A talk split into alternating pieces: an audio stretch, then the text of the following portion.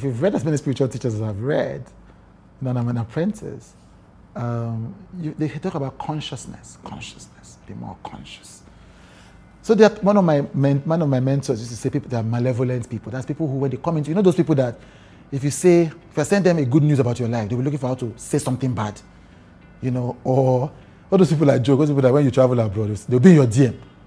Where did you go? Ah, do we have a covenant for me to be reporting where I'm traveling?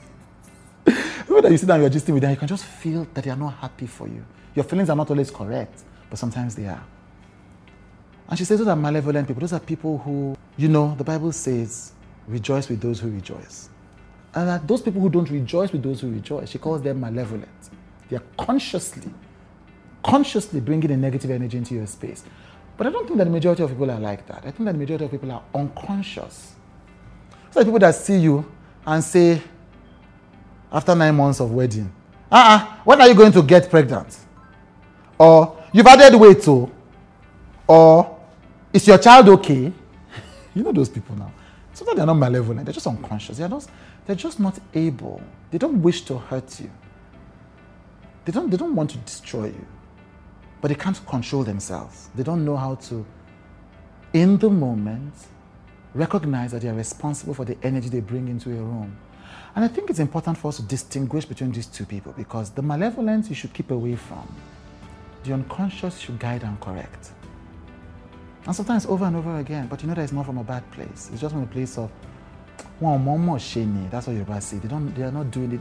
It's, it's when then when the Christ in the Bible was on the cross, he said to his father, "Forgive them, for they don't know what they are doing." That's different from you vipers. So they are the vipers, the Pharisees, the Sadducees, the scribes, and they're just the people who just think that Jesus Christ is the source of their problem and they need to crucify him. And it's important for us in our lives to differentiate because human beings are imperfect. We say and do things that we shouldn't do.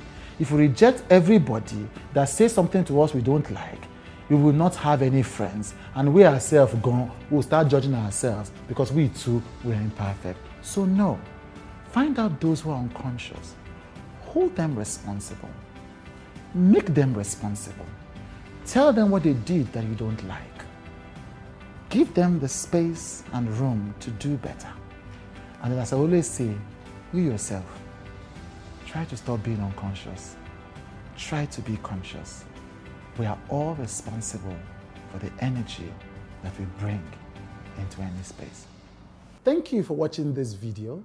Um, you can find With Today on podcasts and on YouTube any day of the week, anytime. Just use the hashtag With today and search wherever you receive your podcasts, wherever you receive your videos.